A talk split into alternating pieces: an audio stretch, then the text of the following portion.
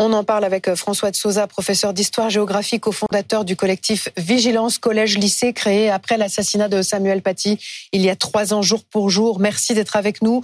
On est aussi avec Daniel Fasquel, le maire Les Républicains du Touquet. Et, vous, Michael Gagné, la réalisatrice de, de Ligne Rouge, avec ce, documentaire ce soir consacré à Samuel Paty, assassiné il y a exactement euh, trois ans, le 16 octobre 2020. Euh, Emmanuel Macron, vient à l'instant de poster un, un message sur X, ex-Twitter, pour dire que l'école resterait un sanctuaire et un rempart contre l'obscurantisme, un long tweet dans lequel il évoque aussi évidemment la mémoire de Samuel Paty parce que, dit-il, l'assassinat de Dominique Bernard fait tragiquement écho à l'assassinat de Samuel Paty. À Arras comme à Conflans-Sainte-Honorine, le terrorisme islamiste a frappé ce qu'il tient à raison pour son plus grand adversaire, notre école. Alors nous serons justement à Conflans-Sainte-Honorine dans quelques instants, mais cruel quand même clin d'œil de, de, de l'histoire. Série en trois parties donc qui montre que la menace contre le collègue, le collège de Samuel Paty a été en fait sous-évaluée à l'époque et que les mesures de sécurité étaient largement insuffisantes. Pour la première fois, des collègues de Samuel Paty acceptent de parler. On va entendre un extrait de votre film avant de vous interroger, Michael. Extrait. Samuel Paty a peur peur d'être agressé en rentrant chez lui. Il ne peut utiliser sa voiture car la télécommande qui permet d'ouvrir le parking du collège est défectueuse.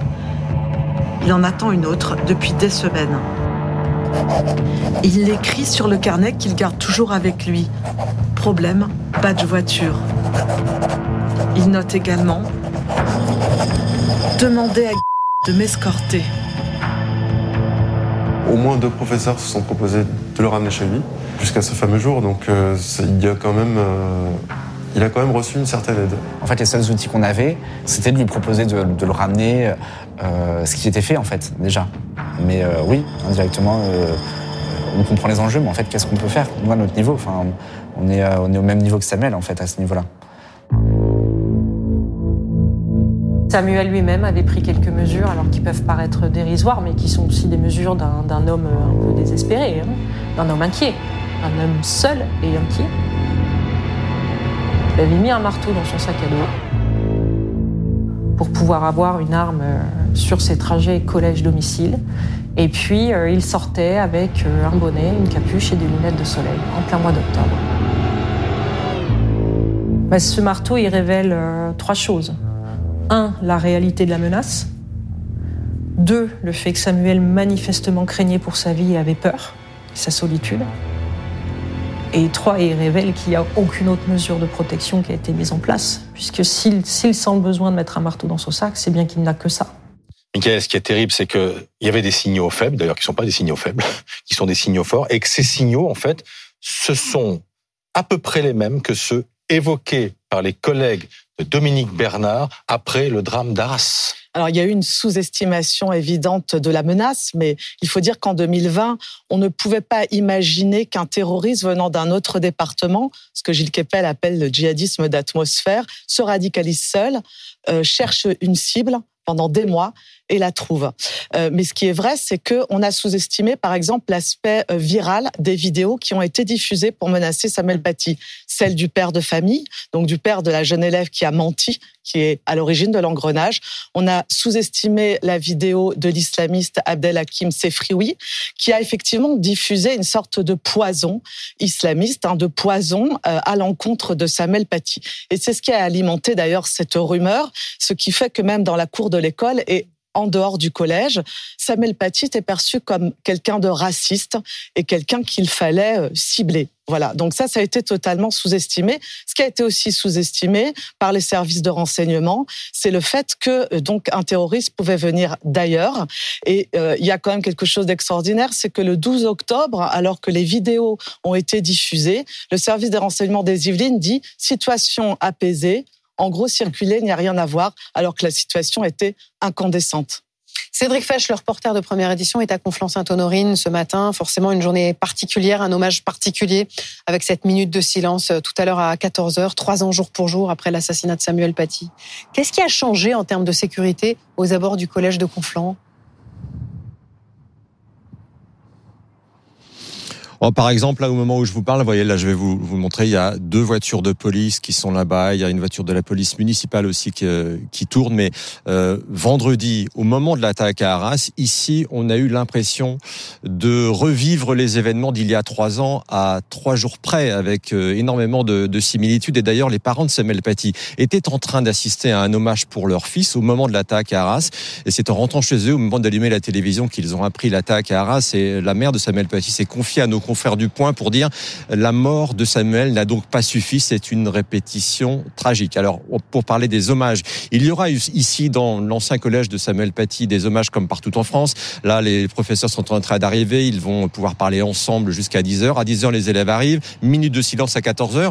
évidemment, ces hommages à Dominique Bernard, le professeur d'Arras, seront fusionnés aux hommages qui étaient prévus pour Samuel Paty ici. Et en plus, ici, à 18h30, à Conflans-Sainte-Honorine, place de la Liberté, il y aura un rassemblement qui était prévu avant le drame d'Arras euh, autour d'un monument qui a été érigé un an après la mort de Samuel Paty. Euh, c'est un livre ouvert puisque Samuel Paty était professeur d'histoire-géographie ici dans ce collège. Comme vous d'ailleurs, François de Souza, et c'est important que vous soyez avec nous ce matin. Vous êtes le cofondateur du collectif Vigilance Collège-Lycée qui a été créé justement après l'assassinat de Samuel Paty. Après le drame d'Arras, euh, François, est-ce que vous diriez que rien n'a été fait depuis Samuel Paty, depuis trois ans? Je dirais pas que rien n'a été fait euh, malgré tout d'un point de vue institutionnel. Euh, depuis, euh, depuis 2020, on a par exemple le déploiement d'un grand plan de formation à la laïcité, aux valeurs de la République, qui, qui vise à former l'ensemble des personnels de l'éducation nationale aux questions de, de justement de laïcité, à la façon dont on peut traiter ces questions en classe avec les élèves.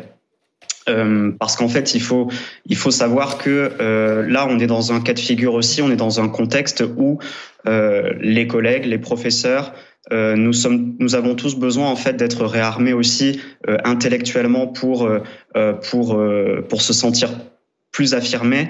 Et pour pouvoir mener le combat parce que le combat il va être long il est culturel aussi et et il, il va se dérouler aussi dans nos classes euh, évidemment, le, le, point de vue sécuritaire est, est, est essentiel, euh, mais, mais il y a autre chose en fait derrière ça. Oui, ce qu'il y a en fait, c'est ce que vous dites aux élèves. Euh, vous nous avez dit dans nos classes, il faut que nous soyons outillés et qu'on se, et qu'on se sente soutenus. L'école restera un rempart contre l'obscurantisme, dit Emmanuel Macron ce matin. Vous êtes prof d'histoire géo, un rempart contre l'obscurantisme. Mais comment vous faites rempart face à des élèves qui de plus en plus vous contredisent, vous provoquent? On fait rempart euh, au, quotidien en fait. On fait rempart parce qu'on y croit aussi. Euh, si on s'est euh, lancé dans cette carrière-là, c'est parce que au fond de nous, on croit justement dans le rôle de l'école, dans le sens de l'école. Monsieur Macron le, dit très bien hein, que, que l'école est un est un rempart contre l'obscurantisme, mais c'est quand même un rempart qui a des failles, qui a des failles parce que il y a eu quand même des renoncements depuis un certain nombre d'années, même si encore une fois, euh, il y a une certaine prise de conscience trop lente, trop faible, mais une prise de conscience qui, émerge à cause des drames, il faut le dire, à cause des drames. Euh, et ensuite, il faut quand même aussi avoir en tête que l'école euh, n'est qu'un morceau du puzzle, si vous voulez. On a face à nous des, élèves qui sont surconnectés surinformés. Euh, notre parole, en fait, si vous voulez, n'est qu'une parole parmi euh, parmi parfois des dizaines d'autres.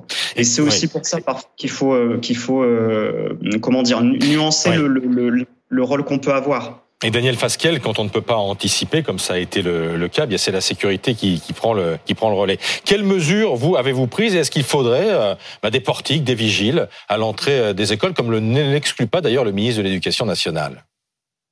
Et moi, j'ai une école primaire, un collège et un lycée dans, dans ma commune, et je suis moi-même enseignant à l'université, donc je me sens très très concerné évidemment par tout ce qui se déroule. J'ai immédiatement mobilisé la police euh, municipale, qui, aux côtés de la police nationale, assure une présence et, des patrouilles aux abords euh, d'établissements euh, scolaires de ma de ma commune. J'ai des caméras de vidéosurveillance euh, qui surveillent en permanence ce qui se passe aux abords euh, des écoles, euh, du collège et, des lycées. Et puis par ailleurs, on a mis en place un dispositif alerte attentat au sein de l'école primaire, ce qui n'est pas le cas forcément de toutes les écoles primaires de, de France. Moi, ce que je demande, c'est tout simplement qu'on fasse un audit de sécurité de l'ensemble des établissements de France et qu'ensuite on prenne des mesures durables. Il est évident que là, dans l'émotion, au regard de ce qui s'est passé on a pu les uns et les autres, quand on a la chance d'avoir une police municipale, la mobiliser, mais c'est pas le cas de toutes les communes de France. Donc c'est la responsabilité avant tout de, de l'État. Et moi, je demande effectivement à ce que on étudie, mais cette fois-ci sérieusement et définitivement, la mise en place de portiques. Mais ça ne suffit pas forcément. Moi, je, quand j'étais étudiant à, à, Paris, il y avait un vigile à l'entrée de l'université. Je pense que la question de la présence de vigile, peut-être pas partout, mais au moins dans certains endroits, euh, s'impose. En tous les cas, il ne faut pas que euh, l'émotion passée, on referme le dossier, comme ça a été le cas il y a quelques années, oui. mais que cette fois-ci, on prenne vraiment des mesures définitives pour mettre en sécurité nos enseignants, les élèves, que qu'on fasse de l'école un et pas véritablement, c'est le du président de la République, mettons euh, en place des moyens pour faire en sorte de, de faire de notre école un Merci, merci d'avoir été en direct avec nous. Bon courage à tous les, enseignants qui nous regardent pour cette journée si particulière. Merci Michael. On rappelle que ce soir est diffusé donc sur BFM TV à 20h50 les trois volets de votre enquête consacrée à, à Samuel Paty dans, dans Ligne Rouge.